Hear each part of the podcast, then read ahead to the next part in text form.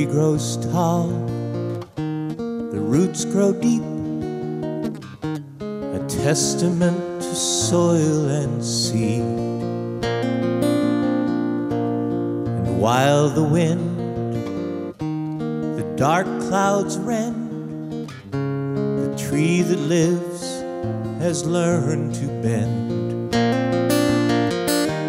I stand in awe all your wonders. With one word, you humble me. For all you are is all I really need.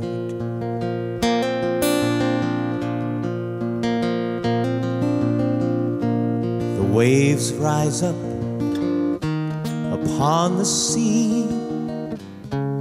Draw their strength from what's beneath. A mighty fist that pounds the sand. It soon withdraws its weakened hand. I stand in awe of all your wonders. With one word, you humble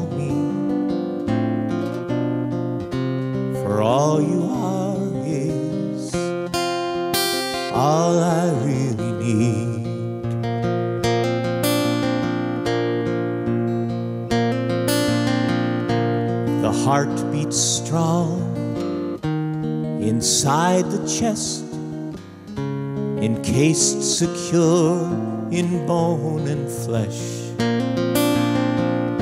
The truth be known, this fragile cup breaks in two for want of love.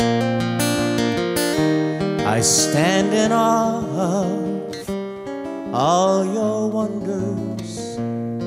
With one word, you humble me.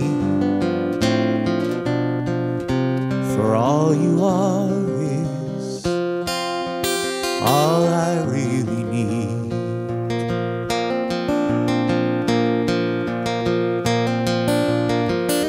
I close my eyes and strain to listen for the words you speak to me.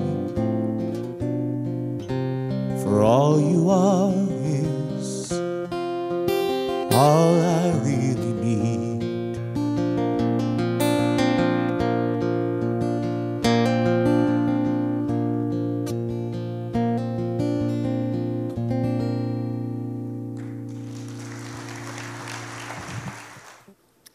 Good morning. Uh, my name is Jon Byron, and uh, I am one of the pastors here at Big Valley Grace. So if you're new this morning, I want to welcome you. If you're old this morning, I still want to welcome you. Uh, I'm grateful you're here. And uh, if you're in the venue this morning, we want to say hello to you as well. And uh, glad you're here as well. You may be new in the venue, and that's a good thing. our pastor is away. as you noticed, he's in Israel. Uh, he showed up in a video. I'm always amazed at the many ways that he can show up. and a little concerned about that, that he might show up somewhere where I'm not expecting him.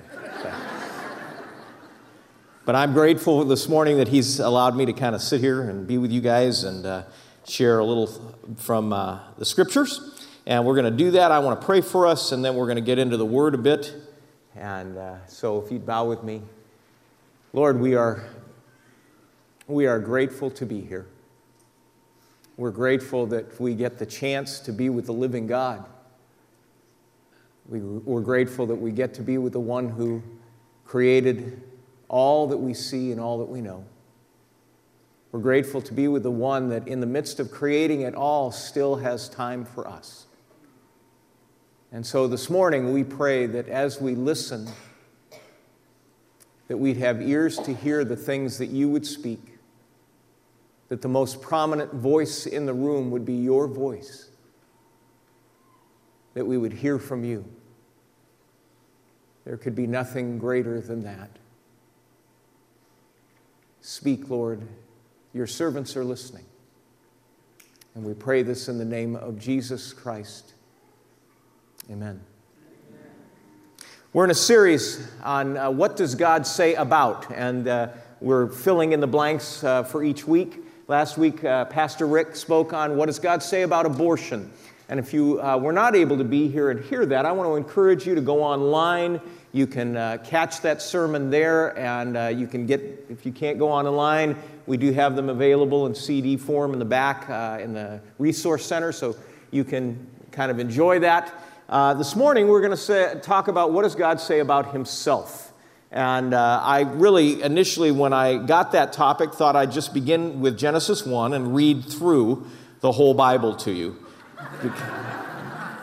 Somehow I didn't think that would work as well.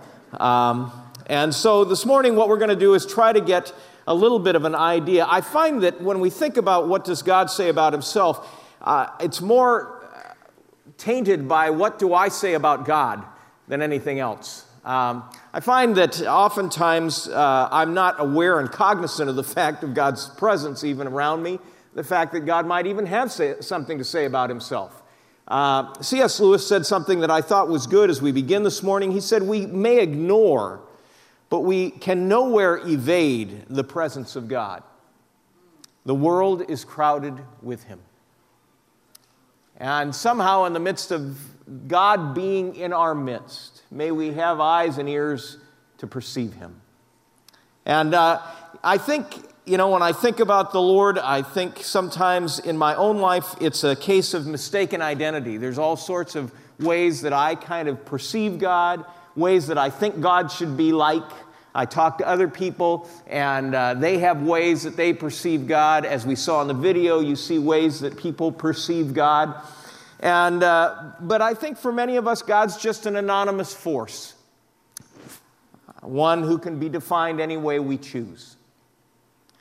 But I think when we begin to look at God's own revelation of Himself, we begin to realize that the living God has not chosen to remain anonymous. He's chosen to make himself known. And so this morning, I want us to think about that. I thought we might take a moment and look at uh, some very personal ways that uh, children think about God. I think children have a great way of expressing things, oftentimes, that adults seem to lose over the years. So these are some letters to God. It may help you to relate with how we kind of gravitate information or grab information about God. It says this First of all, this first letter says, Dear God, instead of letting people die and having to make new ones, why don't you just keep the ones you got now? A piece of insight. Okay. Uh, Dear God, thank you for my baby brother, but what I prayed for was a puppy. Okay. Dear God, if you watch in church Sunday, I will show you my new shoes. I told the last hour I wondered whether my wife had written that one. But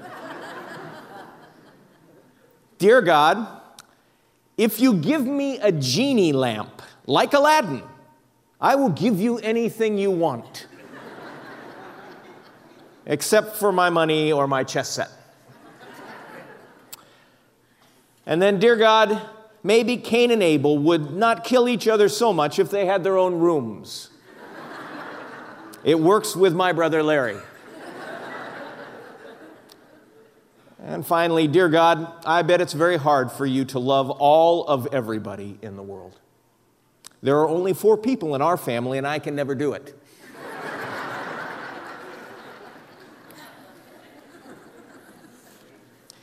When it comes to the infinite God, it seems to me that our words prove so inadequate to describe him.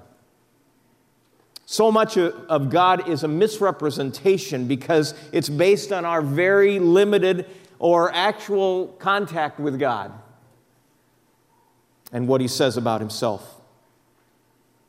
I think oftentimes the God that we have is the God of our fantasy, the God of our fabrication.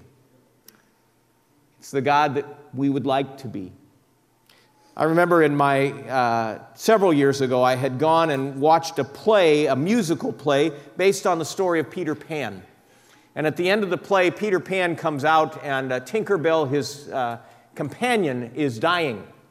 And Peter Pan comes out to the audience and he appeals to the audience. He says, Please, please, if you believe in fairies, clap your hands. And as you clap, clap as loud as you can because this will bring Tinkerbell back to life. The audience just in unison claps loudly and claps louder as the moments pass. There are just this sense of energy in the room. I remember when I took my daughter to see this, she was like 10 years old and she was completely engaged in trying to get Tinkerbell to glow again. And I thought about that, and I thought about how often we can kind of look at the Tinkerbell occasion there, this bringing back to life of this fairy. And well, that may have worked well to revive Tinkerbell, and that her existence may have been held in the balance by what the audience did. We need to understand that God's existence is not based on what the audience does or believes. We need to understand that God's existence is not based on what you believe about Him, but really it's our existence that is dependent on His being. God is not a fairy tale made real by our belief in Him. But we are those whose very existence and reality are made possible by God. And so, as we begin to think about this idea of who God is, it's so easy to get kind of overwhelmed. There is a lot to think about. But today, rather than to try to listen to how we might describe God, I think it might be good to listen to how God describes himself. So, first of all, we need to pay attention to the source material. And it's pretty evident the best source material we have out there is the Holy Scriptures. God's revelation of His story and the story of humanity. The phrase that the prophets used throughout the prophets was, Thus says the Lord. What we need to understand is God is saying something about Himself, He is saying something about life. And He communicates and connects that word with Himself. We don't need to necessarily believe that God is anonymous. We can trust that God is dying to reveal himself to us. He longs for us to know. And in the revelation that he makes, he comes to us in the scriptures. Thus says the Lord. The book of Second Peter describes it this way in chapter 1. Of all, above all, you must understand that no prophecy of Scripture came about by the prophet's own interpretation of things. For prophecy never had its origin in human will. But prophets, though human, spoke from God as they were carried along by the Holy Spirit. To begin with, we must let God speak for himself when determining what he's really like. The assumptions we make about God based on hearsay are so often limiting and so often inaccurate. We forget that He has left us a record in the Bible describing Himself that we might know Him. I remember when uh, my nephew was uh, little, he was probably five, four or five years old. And my sister would tuck him in a bed at night and, you know, they'd pray together. And every night she'd ask him, Would you like to ask Jesus into your heart? And every night he said, No.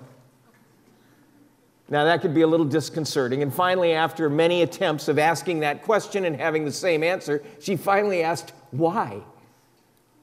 And he said, I'm afraid of the Holy Ghost.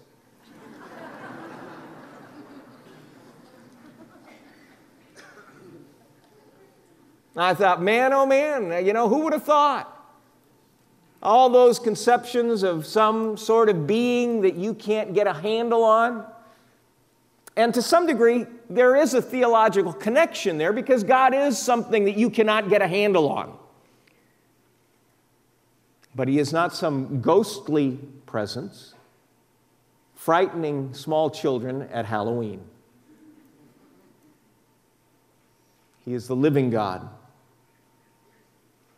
And so we look at this God, this God who comes to us, and we want to let him speak for himself. But we also must realize that God revealed himself with a purpose in mind. The revelation of God to us has some sense of direction and purpose. And that revelation, pretty simply, is that He'd love to have a relationship with us. Isn't that great? God reveals Himself that, so that we might have a relationship with Him and so that we might glorify Him and Lord, as Lord in all that we do. That we would somehow connect with God. And finally, we must understand also that we're trying to capture with our finite minds the infinite nature of God.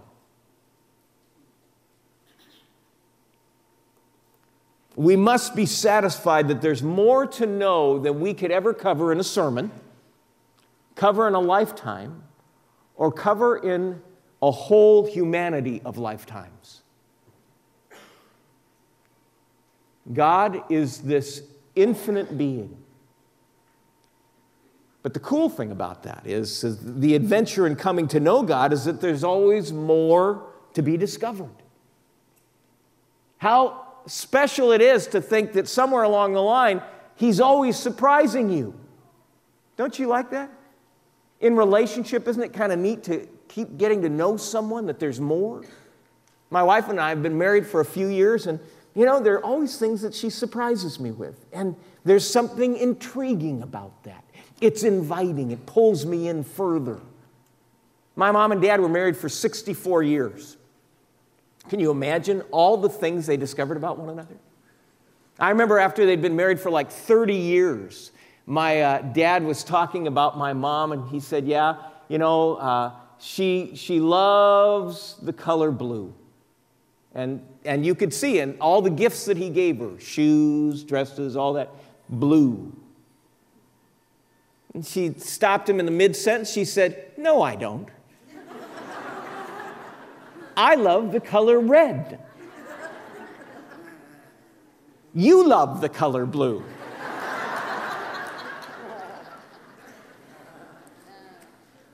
Discovery. Whoa, okay, you know a whole half of a lifetime to figure that one out. But then to turn around and discover something new and to be able to approach God with a new awareness. Something new. This is the God that invites you to know Him. So today, we're going to narrow the focus a bit. Rather than starting in Genesis and going through the whole Bible, we're going to take one guy. We're going to look at Moses and one way that God described himself to Moses. And in that description, hopefully, we will find some very fundamental things. So, these are six short phrases that God uses to describe himself. And we want to recognize those. Uh, those are the things we want to recognize this morning. If you are into filling blanks, you've got one to fill in. Okay? And if you don't care, put it anything in there that you want. I'm sure it'll work. When you read in Exodus 34 and you start in verse 1, it goes like this The Lord said to Moses, Chisel out two stone tablets like the first ones, and I will write on them the words that were on the first tablets which you broke. Be ready in the morning and then come up on, the mount, on Mount Sinai. Present yourself to me there on top of the mountain. No one is to come with you or be seen anywhere on the mountain. Not even the flocks and herds may graze in front of the mountain. So Moses chiseled out two stone tablets like the first ones and went up Mount Sinai early in the morning, as the Lord had commanded him. And he carried the two stone tablets in his hands. Then the Lord came down in the, cloud and stood there with him and proclaimed his name, the Lord. And he passed in front of Moses, proclaiming, The Lord, the Lord, the compassionate and gracious God, slow to anger, abounding in love and faithfulness, maintaining love to thousands, and forgiving wickedness, rebellion, and sin. Yet he does not leave the guilty unpunished. He punishes the children and their children for the sin of the parents to the third and fourth generation. Moses bowed to the ground at once and worshiped. Lord, he said, if I have found favor in your eyes, then let the Lord go with us. Although this is a stiff necked people, forgive our wickedness and our sin, and take us as your inheritance. I love this story. The story starts out really with Moses saying to God, You know, I'd love to see your glory. And God says, What you've asked for is kind of a difficult thing, but here's what we'll do. You can't see my face, because if you were to see my face, you would die. So, what I'm going to do is, I'm going to let you see my back. I'm going to put you in the cleft of a rock, and I'm going to pass in front of you, and I'm going to put my hand over your eyes. And then, as I pass by, I'll take it away, and you will see my glory from behind.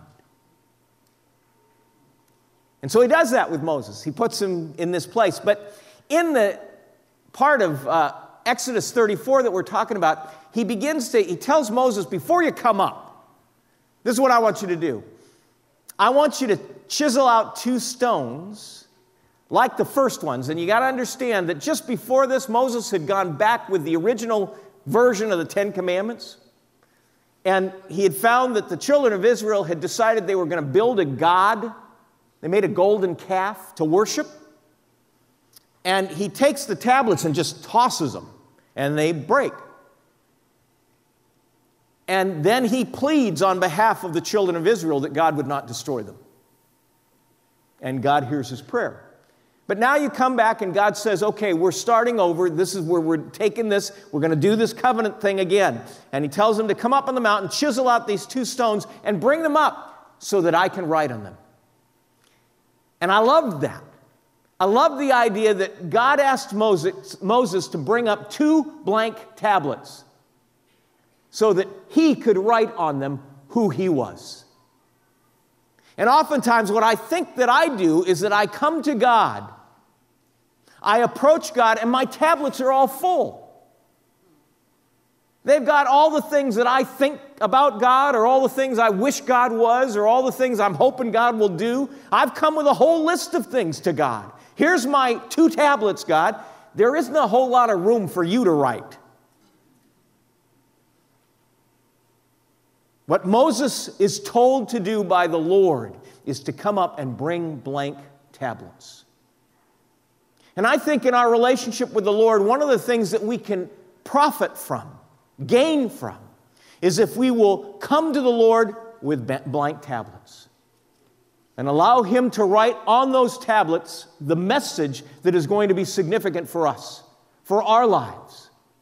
Because God is longing to speak to you, He wants you to hear from Him. So God tells him to come up, and he does. And then he takes him and he puts him in that little cleft of the rock, and then it says that he passed by. And in passing by, he says some things to him. And this morning, I want us to kind of look at these six phrases that really God uses to describe himself. And they start out with this God says, first of all, the Lord, the Lord. Right there, he begins in verse 6. He says, passes, pass, passing by in front of Moses, proclaiming, I am the Lord. And in that little phrase right there, there's a lot of stuff going on because the Lord, that word there in the Hebrew language, is the word that we would hear as Yahweh. It is the covenant name that God made with his people. And that word is based on a Hebrew verb, the verb to be. So when God passes in front of Moses, he says, My name is Yahweh. Yahweh is passing in front of you. And that word that he is describing has some implications, some things about God. You see, for God to share his name with Moses was something that wasn't just sharing kind of like a, a, handle, a moniker, some label, but it was really describing to Moses something about who he was. When we give something a name, it usually is descriptive of what that thing is. Now, some of us in naming our children maybe have picked names that we have no idea what they mean. But for the Hebrew, when they named something, it reflected something about that person, the character, the being that they were describing. So, as God comes and shares his name with Moses, he's sharing more than just the word, he's sharing with him something of his being, his character. And he calls himself Yahweh. He calls himself I am. It's the name that when Moses starts out this journey back in Exodus 3 and God shows up in a burning bush, you might remember that, that Moses actually was pasturing his father's fa- uh, father-in-law's flock and God shows up. It says that Moses saw a burning bush off in the distance and he saw the bush and it was being burned, but it wasn't being consumed. In other words, it wasn't turning into ash. So it was something that aroused his curiosity and it drew him in. And when he arrived at the place where the bush was, all of a sudden the bush spoke to him. So if it wasn't enough that it wasn't burning up, now it's talking to him. You can imagine that this might have been a bit disconcerting. If any of you today go out and find a bush that's burning and it's talking to you, you need to call us. Because we'd all like to be there. And so, as God begins to speak out of this bush, he says, Take off your sandals, this is holy ground. And he says, Moses, I've selected you. You're going to take the children of Israel out of bondage, out of this place of Egypt, and you're going to lead them into the promised land. And I'm sure Moses is sitting there going, Okay, I'm being told by a bush what the next part of my life is going to be about. But he has questions. He has several questions. But one of the questions he asks has to do with this whole idea of God sending him to these people. And he says this Behold, I am going to the sons of Israel. I will say to them, The God of your fathers has sent me to you. Now they may say to me, What is his name? What shall I say to them? God said to Moses, I am who I am. And he said, Thus you shall say to the sons of Israel, I am has sent you. That is where they derive that name Yahweh from. That is what God describes himself as. And in describing himself as I am, as Yahweh, it says some different things about him. First of all, it says that God, as an I am in the present tense, is current to whatever time frame life is in. God is current in the past, He is current in the present, and He will be current in the future. He is I am in each of those places. So when I think of the God of my fathers, and I think of how you related to them, I can know that that same God shows up in the now with the same character to be the God that is to me the great I am. And He will show up in future generations that way. He will show up in my future that way. Yahweh means very simply the one who exists and is present and He is present for all eternity. He is present before the foundations of the earth begin. When someone asks whether God exists, God has a very simple answer for them I am. But also in describing himself by this verb to be, God emphasizes, first of all, his being rather than his doing. Now, we live in a culture that oftentimes defines us by what we do. If you're in a conversation with somebody and you're being introduced to them for the first time, one of the questions you might ask, in fact, maybe it's the first question what do you do? And how easily we begin to find ourselves being defined by that phrase, What do you do? Now, obviously, God does many things, but it's interesting to me that he didn't describe himself as, as I do. He described himself as I am. And in that place of being, we need to understand that God is content being Himself. He doesn't have to prove anything, He doesn't have to do something to show His value to Himself. He doesn't have to accomplish anything to be valuable, to be exalted. His very existence makes him worthy of exaltation. When God says, I am, one of the greatest gifts he, uh, gifts he gives to us is that He is with us, being with us, no matter what the circumstances we're in. Whatever and wherever we are, God is with us. He is there being with us in that place, in our present. But this has implications for humanity as well. And one of the implications for humanity is, is that we are made in God's image.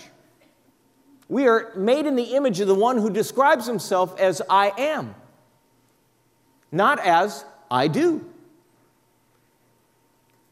And being made in that image of the one who is the great I am, we too have value that is not based upon what we do. That God looks at us as valuable and we are considered valuable by God because of the image that we bear, which is the image of God who is valuable in and of himself. The way we might best understand this is with a psalm, Psalm 127, verse 1, verse 4. It's verse 4. It says, Children are a gift from the Lord. Familiar with that verse? Children are a gift from the Lord. Some of you have children and you're wondering. I get that. Children are a gift from the Lord. Now imagine for a moment that you have a child in your arms. And most of the time, when we think of a child as a gift from the Lord, we're looking at that little infant and we're saying, This is amazing. How many of, are, of you are enamored with little babies? Okay. You're easily entertained. Okay? That child has not done anything that would warrant that kind of attention.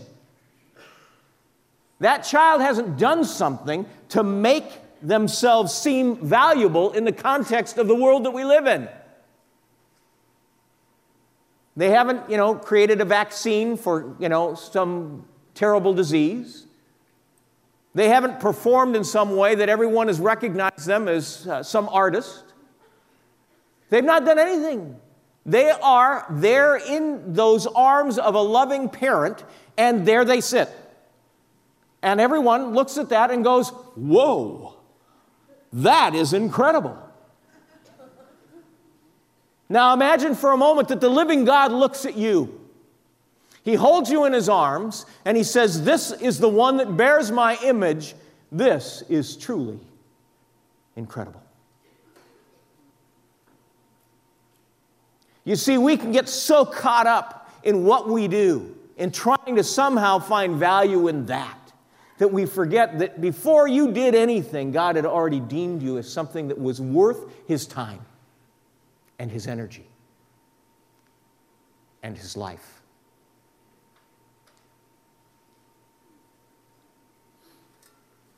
Have you lost sight of that infinite value you have to God? Have you found yourself trying to do the next thing that's going to get you recognized? The next thing that's going to make you stand out? Rather than recognizing that in the eyes of God, there is a sense of great love and value that He places upon you.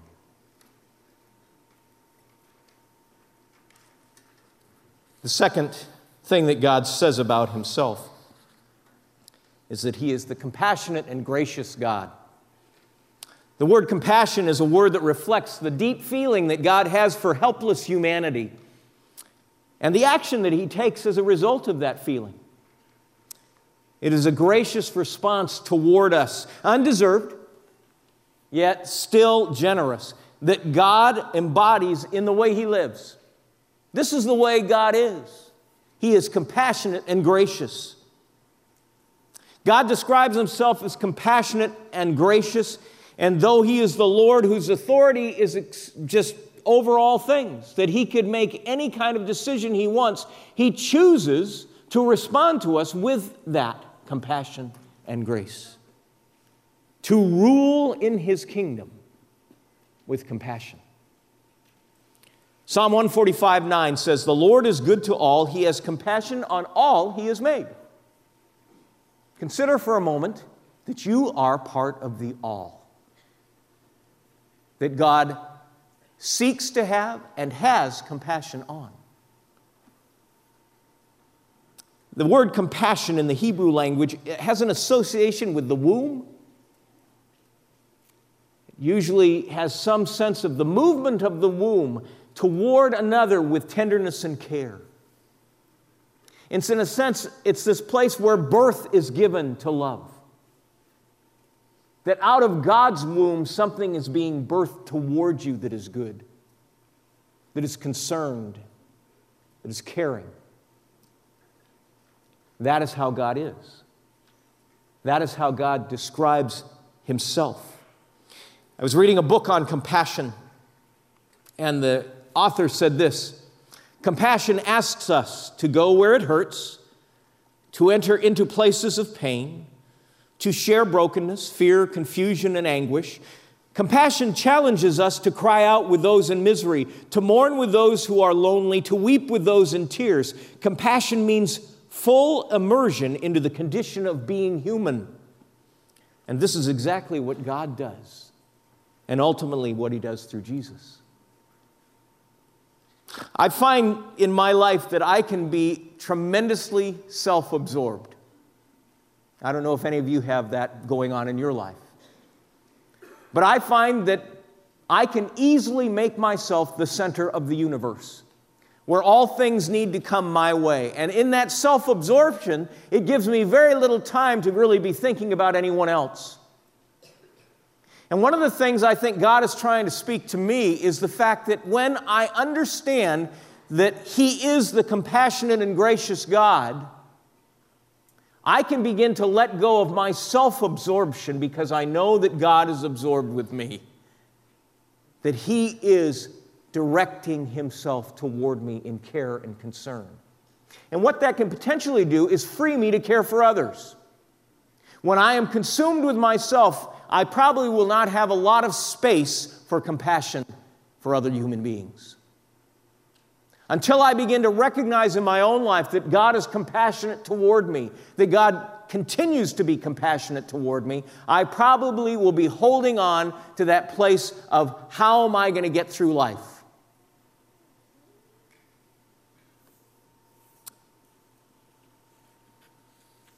Henry Nouwen says this God's compassionate heart does not have limits. God's heart is greater, infinitely greater than the human heart. It is the divine heart that God wants to give us so that we can love all people without burning out or becoming numb. It is for this compassionate heart that we pray. And you see, I believe that God wants to take and exchange my heart that is so continually self absorbed, with a heart that is truly His, that is compassionate toward others. That He longs to make this sense of a change in me, a transformation, that my heart would be His heart. And that I would begin to express to others what He has expressed to me. When I was in college, one of the things that happened was I went to this small Christian college in Santa Barbara, and while I was there, there was another student there. His name was Jerry, and Jerry was six seven, so he was rather imposing. And he had been uh, to the, at the school on a basketball scholarship. He was past his uh, eligibility, and so now he was just getting his degree. But he was one of the most phenomenal volleyball players I had ever seen. He could jump, and vertical jump at six seven is, is, doesn't have to be a lot, but he had vertical jump, and he could get up so his waist was at the top of the net. Now, if you're playing volleyball against a person that can do that, and you're on the other side of the net, that can be rather frightening. And it was. But I had great admiration for Jerry and his ability to play volleyball. He was incredible. Now, on the other hand, I had probably what would be described as a fairly Pharisaical eye. And as a spiritual person, I would have rated Jerry kind of low on the totem pole. Where he was a physical giant, spiritually, I would not have considered him a giant. And I remember one day I was driving through Santa Barbara, and at that time, Santa Barbara, Highway 101 was you stopped at lights as you went through the city. And so there were like four lights that you had to go through to make it through Santa Barbara on Highway 101.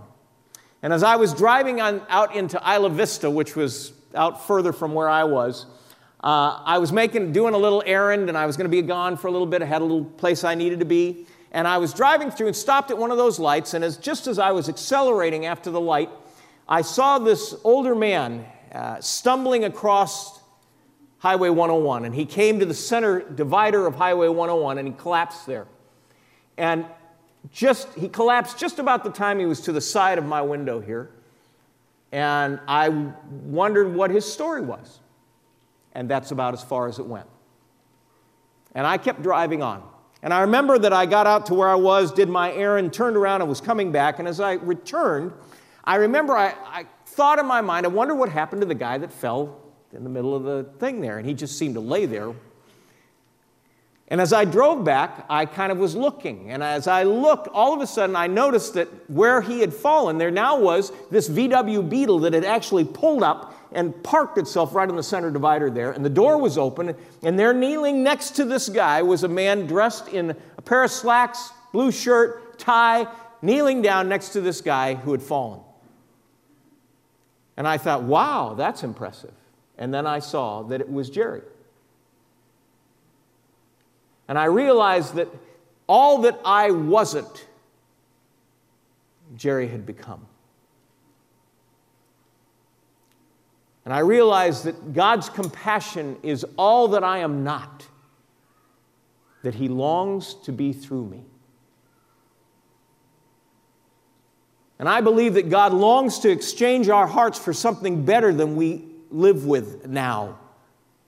That self centered, self serving, self absorbed self that we can so easily be. I believe God wants to give us something different.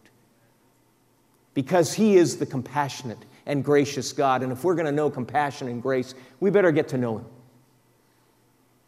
The third thing that God says about Himself is that He's slow to anger. And I like this one because I'm sure there are many things in my life that God could be angry with. So I, I like this. God is slow to anger, and it means long suffering. Makrothumia is the Greek word, it is the word patience. In other words, it's that God has a long fuse. And in my life, there are many occasions where the short fuse would probably be appropriate. I know how I respond in situations. I know what it's like to stand in the checkout counter, waiting in line to get to that place where I can pay my bill and get out of the grocery store.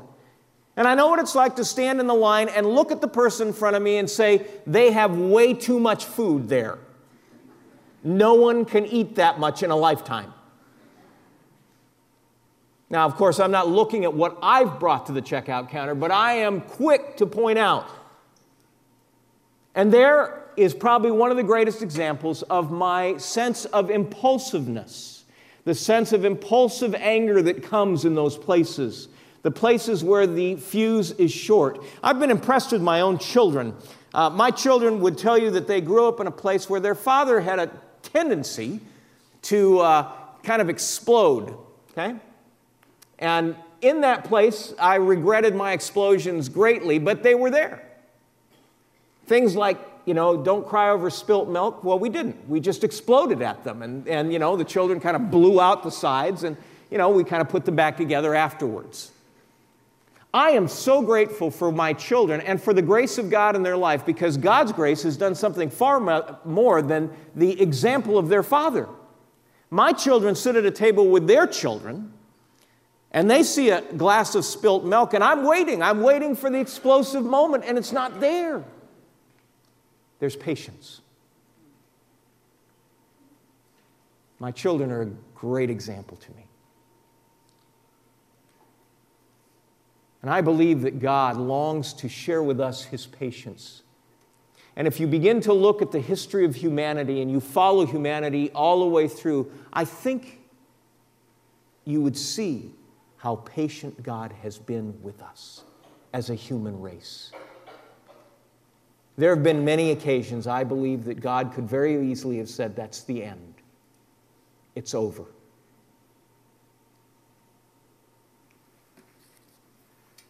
Psalm 78 38 says, Yet he was merciful. He forgave their iniquities and did not destroy them. Time after time, he restrained his anger and did not stir up his full wrath. Time after time. How often do you think you need the patience of God? And if God is so patient with you, might it not be impetus to be patient with others? Might it not be reason? The fourth way that God describes himself is that he is abounding in love and faithfulness. 1 John 4 says this So we know and rely on the love of God, the love God has for us. God is love. Whoever lives in love lives in God, and God in them. I think it's fair to say that chief among the ways that God describes himself is as his love. But this love is a generous love, a love overflowing from the very source of love. The Hebrew word chesed is a word that means committed, faithful love. It's a word that oftentimes is translated as loving kindness. And it just has this sense of covenant to it. It has this sense of being true to a covenant. When God describes himself as he's love and faithful, he's basically saying that I am dependable in the way I love you. I'm dependable in the commitment I've made to you. And how often are we those that are longing for people to be dependable in the commitment that they have made to us? And every day of our lives, God comes and He speaks these words I love you, and I'm committed to you, and I will do it every day throughout eternity. Imagine for a moment that God's love is like a number too large to count. The love God shows, which is dependable, is too great to imagine. This is the love which is rich and dependable. The New Testament makes two statements that I want us to think about this morning. The first one is God is love. And that means that the origin of love is God, but also the true nature of love is defined by God. And if we're going to look at what love is, it's helpful to begin to look at what God's like and how He loves us. The second verse, in a sense, shows us a bit of that. It comes from the book of Romans, Romans chapter 5, verse 8. It says, God demonstrates his love toward us in that while we were still or yet sinners, Christ died for us. And what you begin to understand is that God's love is a love that was willing to take his own son and lay it down sacrificially for you and I. This is a love that is sacrificial, but it is also a love to the undeserving. So that while we were still sinners, God shows up and says, I want to demonstrate or prove my love to you. How are you experiencing the love of God in your life? Do you have that sense that God loves you? That sense that every day of your life you awaken to a God that says, I love you and I gave my son for you. Are you desperately seeking love from sources that will always tap out instead of from a source that is eternal. We have to realize, though, that the way we experience love is oftentimes one of the issues we have to deal with. And I think for most of us, when we talk about love originating with God, we have to understand that that means it originates from perfection. The way that God loves us is perfect. And the ways that God chooses to identify His love are associated with words like transformation.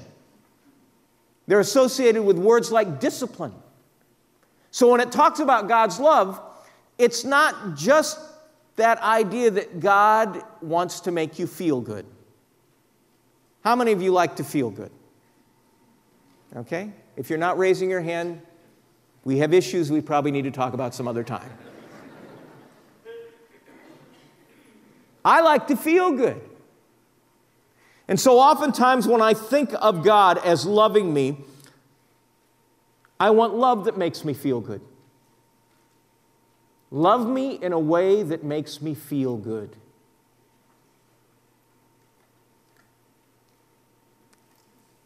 Rather than love me in a, in a way that actually makes me good. And I think God longs to love you in a way that doesn't just make you feel good, but makes you actually good. I believe that God is changing us. He has a design that is really for your best. And sometimes, in the midst of that kind of love, there is some pain that goes along with it. I believe that my dad was committed to loving me. My dad was a doctor, and he was oftentimes, when I was sick, providing the treatment that would help me get well. And even though there was pain associated with it, he didn't seem to shy away from trying to help me get well because he loved me. So when I got an infection, my dad would come home and he'd give me a shot of penicillin. Okay? He would take that needle that looked like it actually had been drawn from some horse out there, and, and he would inject my hip with this penicillin. And seriously, for three days, I couldn't walk. It was painful. I didn't enjoy it. And I used to not tell my dad when I was sick just for the fact I didn't want the shot. So I would avoid it like the plague. And yet, my dad was committed to loving me in such a way that me being dead from an infection wasn't part of the equation. What is God trying to do in your life that may be painful, but may be for your best?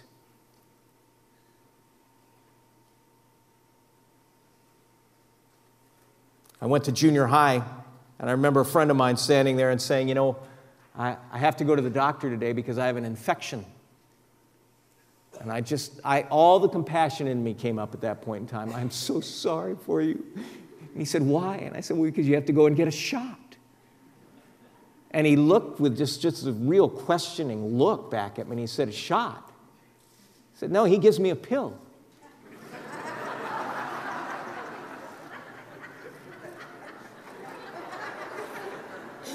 There's a pill? Seriously, there's a pill. I went back to my dad and said, There's a pill? And he said, Yeah, but the shot's much more effective. those moments were, I had issues with trust at those times. But you see, God is so committed to you that He will do that which is going to be most effective in making you not just feel good, but to become good. The fifth phrase describing God is that He's forgiving wickedness, rebellion, and sin. We see a God that is the great I am. We see a God that is compassionate and gracious. We see a God that is slow to anger. We see a God that is full, abounding in loving love and, and that sense of faithfulness. But now we see a God who is forgiving. So often I think that my imaginings of God are that the first response he has toward me is punishment. I'm waiting. I turn to God and I'm looking and I'm saying, okay, you know what's going on in my life, and you're just waiting to get me. Now, that may not be how you see God, and I'm grateful if, if it is not. underlying in many of the ways I respond is just that hidden belief that somehow I'm, I've messed up and God's going to get me for it.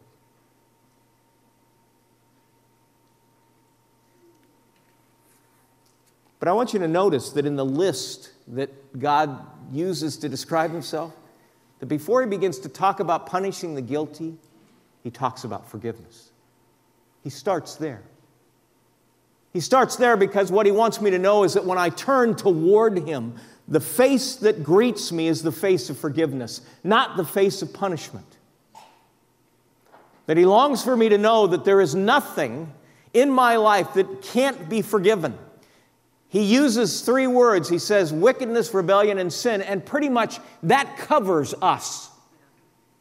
It covers the way we respond to Him. It covers the way we do things in life, the way we act, the way we are. It covers it. And yet it says that God forgives. The word forgiveness means to take it up and carry it away. And I love that because it really says that sin can be forgiven and forgotten because it has been taken up and carried away. It's the Lord who makes this possible. It is the Lord that comes to us and says, I want to forgive you. And we need to avail ourselves of that. We need to let Him do that. We need to come to Him and say, Lord, here I am. This is the truth, the reality of my life. Please forgive me. But you see, I think a lot of times that's not what we come with. First John says it very well. He says, if we confess our sins, He's faithful and just to forgive us our sins, and the blood of Christ cleanses us from all unrighteousness. Is that not a cool thing? All I need to turn, do is turn around and say, okay, this is the reality. I can't fool you. So let me just state the reality as it is. I confess to you my sin. And in that place of confession, what we find is a God that is willing to forgive us. The possibility in my life is, is that when I see all the garbage, there's the possibility of forgiveness. And rather than running away from God, I should be running to Him. How are you doing with the whole issue of forgiveness? You see, I think for many of us, we've not allowed God to forgive us. We've wanted to hold on to it because we feel somehow that'll make us better. And so we don't forgive ourselves. And C.S. Lewis said that when we don't do that, we actually set ourselves up as a higher tribunal than God. But in being forgiven, we are then those that are called to forgive. We're called to extend that forgiveness to others. And when we have been hurt by someone else, by some other person in this world, it is so easy to hold on to that hurt. And what that hurt becomes eventually is just bitterness and resentment. And we hold on to those places rather than forgiving, we hold on to them, and what they do is they become like a hot coal in us and they just burn us from the inside out. And today you may be holding on to some things that you have toward other people that you need to let go of. That you need to let it be lifted up and carried away. Because the God that you come to, the God that I come to, describes himself as forgiving. And finally, he describes himself as the one who does not leave the guilty unpunished. And this is really God speaking about his justice. The great thing is that when we receive the forgiveness that God offers, we don't have to remain guilty anymore. So we don't have to expect punishment when we come to the Lord with our sin. But when we choose not to avail ourselves of that forgiveness, there is another alternative. And God will deal with sin. He will deal with our sin, and He will deal with us. So you always have choice in that place. I will either bring my sin to God that He might forgive it, or I'll try to hide my sin from God and suffer later consequences to that sin. Sin that not just affects you, but affects generations, your children and your children's children. Better to come to God. It is a place that God speaks of His justice. We live in a world where there is lots of injustice. We live in a world where there is much abuse. We live in a world where people cry out who are oppressed. And we need to be those that, in God's place, in God's name, stand for justice. We need to stand for the man that falls in the middle of the center divider. We need to stand for those that can't stand for themselves. We need to stand alongside them. And we need to celebrate the fact that when God says, I will deal with, I will not leave the guilty unpunished, that we do not need to assume God's role in punishment. It does say God will punish. Too often, I think it's my role to punish. And I can make people feel things, boy, oh boy. But more, that's about me than it is about God. But when I begin to trust in the fact that God is just, that God is watching, and that God will deal with that which is wicked in this world, that which is unjust in this world, then I am freed to join God in standing with those that are in those places needing justice, needing someone to be with them in those places.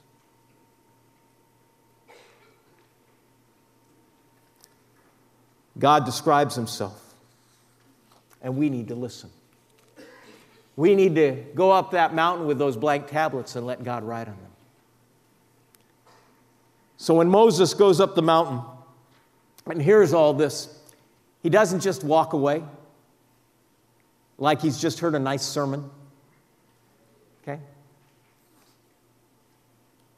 But he responds. He responds appropriately, appropriately to what God reveals of himself. And I want to give you just quick three quick responses.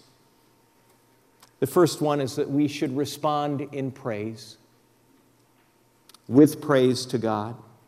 That as Moses hears the descriptions that God says of himself, he falls on his face. That's what the word worship means. He falls on his face before God. He worships. And you'll notice how active that is. It's not passive, he is engaged. But not only does he praise, but he prays. We should respond with prayer. Not only with praise, but with prayer. And what Moses prays for is pretty significant. He prays for God's presence. He says that, please, God, go with us.